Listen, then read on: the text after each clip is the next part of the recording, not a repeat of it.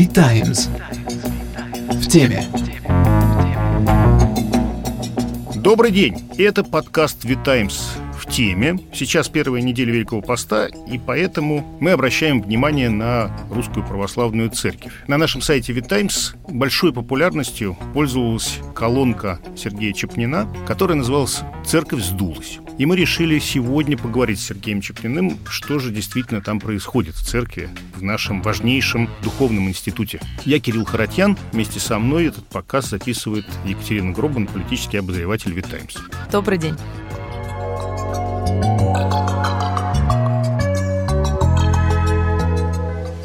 С нами главный редактор журнала современной христианской культуры «Дары» Сергей Чепнин. Здравствуйте, Сережа. Да, здравствуйте. Ваша колонка произвела большое впечатление на наших читателей. Ну что же, неужели действительно все так плохо в нашей православной церкви? Мы пытаемся разобраться. Целое сообщество и богословов, и религиоведов, и политологов, и интеллектуалов, и священников в последние годы пытается разобраться в том, что же происходит с русской православной церковью, куда она мутирует. Совершенно понятно, что она меняется, как-то изнутри меняется. Что-то глубинное, сложное и, в общем, довольно неприятное для нас, принадлежащих к русской православной церкви, с ней произошло. Идет такой мучительный поиск языка. На каком языке мы можем описать то, что происходит? К сожалению, тот язык, благочестивый церковный язык, или язык, общественно-политический язык церковного возрождения, или богословский язык, ни один из этих языков на сегодняшний день не приспособлен для того, чтобы описать происходящее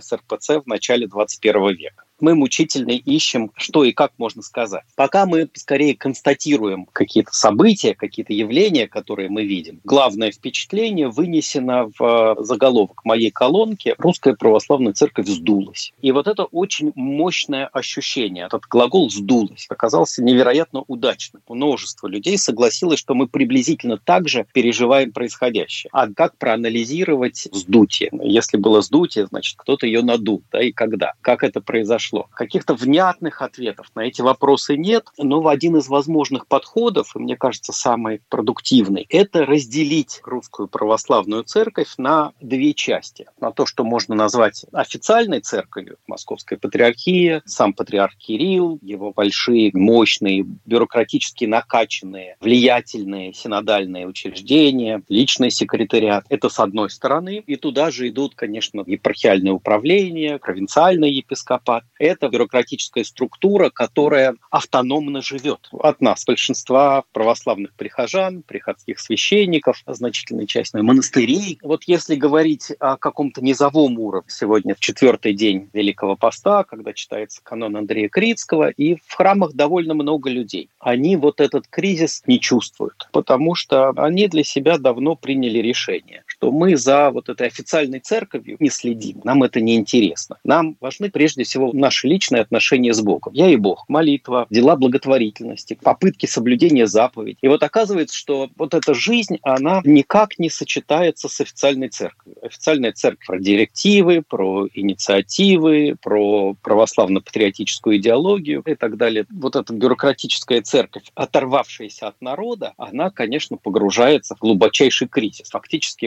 глагол «сдулась» обозначает ее какую-то ненужность. И мне кажется, вот это главное настроение среди православных в России, вот эта вот надстройка нам просто не нужна. Ты ее никуда не денешь, ее никак не избавиться, но она при этом не нужна. А сами-то они разве не чувствуют этого, церковные администраторы? Нельзя же этого не ощущать. Как ни странно, складывается впечатление, что практически не реагируют на какие-то вызовы реальной жизни. Утратил соприкосновение с реальностью, куда-то ушел в совершенно автономное плавание. И проблема здесь в том, что реформа патриарха Кирилла последнего десятилетия привели к тому, что церковь перешла на ручное управление. В этом она просто копирует государство. Получается, что никакой голос, никакой другой голос, кроме голоса патриарха, в церкви практически не звучит. А митрополит Иларион? Разве что митрополит Иларион из таких официальных голосов. Но у него очень специфическая позиция, связанная с тем, что, с одной стороны, ему разрешено говорить, а с другой стороны, он он, конечно, совершенно не говорит ни на какие актуальные церковные темы. И более того, он последнее время показывает, что, посмотрите, я умный, образованный, но я превратился в мракобеса, и мне это нравится. Это совершенно поразительная эволюция, деградация человека внутри системы. Мне кажется, ровно та же эволюция произошла с самим патриархом. Да, верно, верно. Мы вот тоже обсуждаем сложную мутацию патриарха Кирилла, которого многие из нас знали в 90-е годы. Более того, я говорил с теми, кто хорошо знал, был близок патриарху и в 70-е годы, и они говорят еще интереснее, что он очень специфический тип личности. Он менялся даже не дважды, а трижды. Иеромонах, архимандрит Кирилл – это одно, епископ и митрополит Кирилл – это другое, а патриарх Кирилл – это третье. Каждый раз эти перемены были совершенно решительными. Когда мы вспоминали 90-е годы, церковную жизнь, инициативы митрополита Кирилла, его подходы к различным проблемам, все заканчивалось тем, что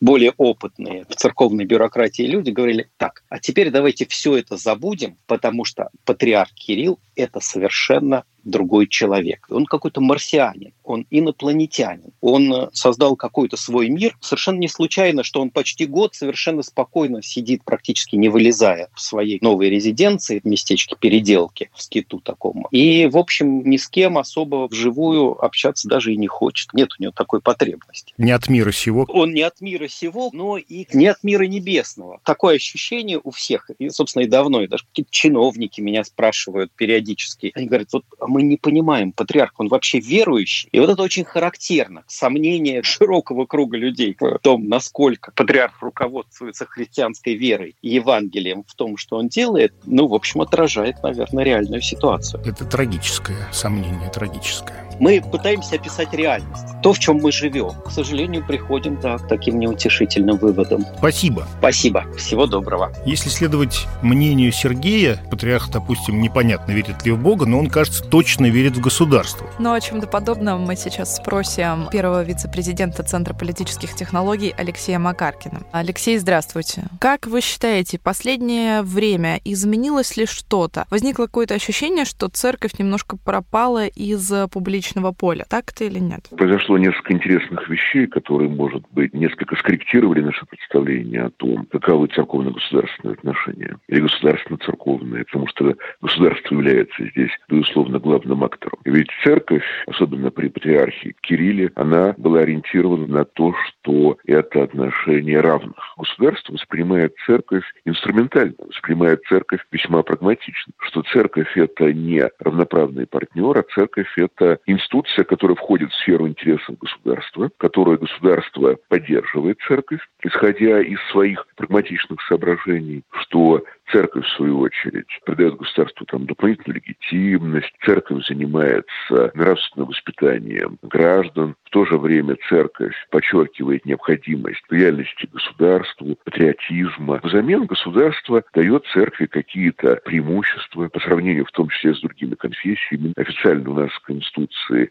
все религии равны, но фактически православная церковь имеет целый ряд преимуществ когда речь идет о том, что у церкви там есть своя самость, то если это расходится с государственными интересами, эту самость не очень признают. И вот в последнее время это стало проявляться более активно. Почему? Потому что возникла проблема пандемии в прошлом году, и тут у церкви свои интересы. У церкви интересы, что надо продолжать богослужение, у церкви интересы, связанные с тем, что приближалась Пасха, потому что антипандемийные меры – это весна 2020 года. И, с другой стороны, интересы государства, потому что необходимо максимально бороться с пандемией, необходимы максимальные ограничения, если помните, тогда ввели локдаун. Вот. И здесь э, церковный интерес был тогда фактически проигнорирован. То есть было предписано на уровне региональных санитарных врачей храмы закрывать, служить в пустых храмах, либо самым минимальным количеством прихожан. Ну и церкви пришлось с этим согласиться. Это вызвало недовольство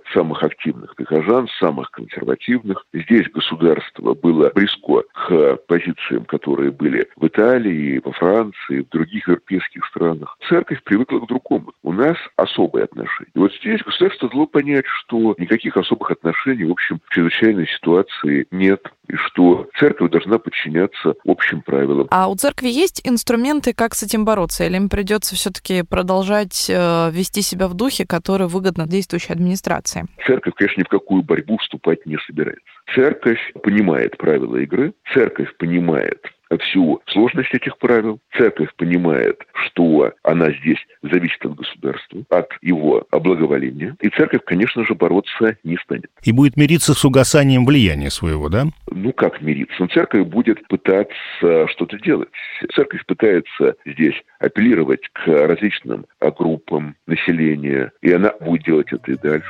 Спасибо большое, Алексей. Э, всего доброго. До свидания. Вообще, последнее время церковные деятели как-то уходят из общественно-политического публичного поля. Эту тему мы обсудим с политологом Аббасом Галямовым. Как вы думаете, произошли ли какие-то изменения вот в этих отношениях э, государства и РПЦ? Этот процесс вообще наблюдается в течение последних э, нескольких лет. Это не то, что какой-то свежий тренд. Был э, момент, когда власти церкви вошли в тесную симфонию. Это было в районе Болотной. Тогда патриарх поддержал Путина во время его выдвижения на президентских выборах, призывал пасту за него голосовать очень активно. И вот после этого был момент, несколько лет, может даже недолго, год-два где-то, когда государство вообще активно продавливало церковную повестку, в школу внедряли преподавание религии да, и так далее. А потом э, по-моему, это в связи с Украиной стало происходить. Там, видимо, я могу только предполагать, может быть, патриарх не занял такой слишком активно провластной позиции, как власти хотелось бы. Ну и после этого, мне кажется, уже вот такого тесного сотрудничества, какое наблюдалось во время Болотной, сразу после Болотной, уже не было. Понимаете, есть э, причины, почему церковь должна так себя вести. Слишком тесное сотрудничество со светскими властями, оно же бьет, в принципе, по авторитету церкви. То есть в тот момент, когда рейтинги властей высоки, это еще терпимо. Когда рейтинги падают, это бьет уже по авторитету церкви. Не случайно вот СОМ ведь недавно опубликовал очередные итоги своего опроса, касающегося религии. И там видно, что число людей, называющих себя православными, упало чуть ли не на 10% за буквально 2-3 года. Аналогичный процесс э, происходил сто лет назад в России, в, в преддверии революции. Вот то падение церкви, церковного авторитета, разгром церкви, в котором участвовал, собственно говоря, народ же, тот самый народ богоносец, религиозность которого принято было на официальном, так сказать, уровне воспевать, именно он, э, в общем-то, и разрушал церковь, да, и убивал э, священнослужителей. Церковь, оказавшаяся частью государственного аппарата, она, в общем-то, делегитимизируется вместе с аппаратом. Я думаю, патриарх это понимал, как человек амбициозный, он не хотел, в общем-то, приносить э, церковь в жертву режиму. И вот, наверное, он стал дистанцироваться чуть-чуть. Поэтому сотрудничество расстроилось. Как вы считаете, есть ли у церкви инструменты, чтобы оставаться на плаву лидером общественного мнения и при этом э, дистанцироваться от э, позиции государства? Или государство не позволит церкви так себя вести? Может быть, у государства не будет возможности не позволить церкви так себя вести, если церковь захочет.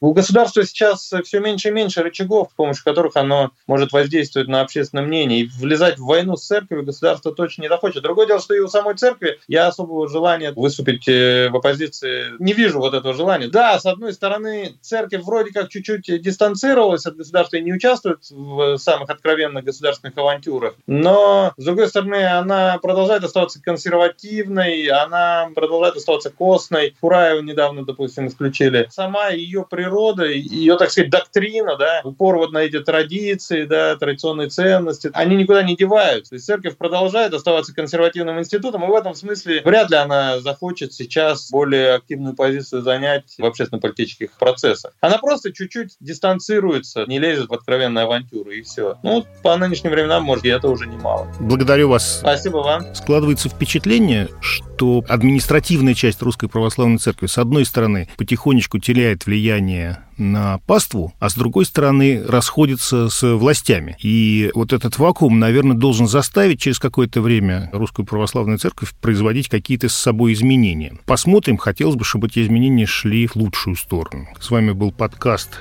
«Витаймс в теме». Читайте нас по адресу vitimes.io, смотрите нас в социальных сетях и слушайте наши подкасты. До свидания.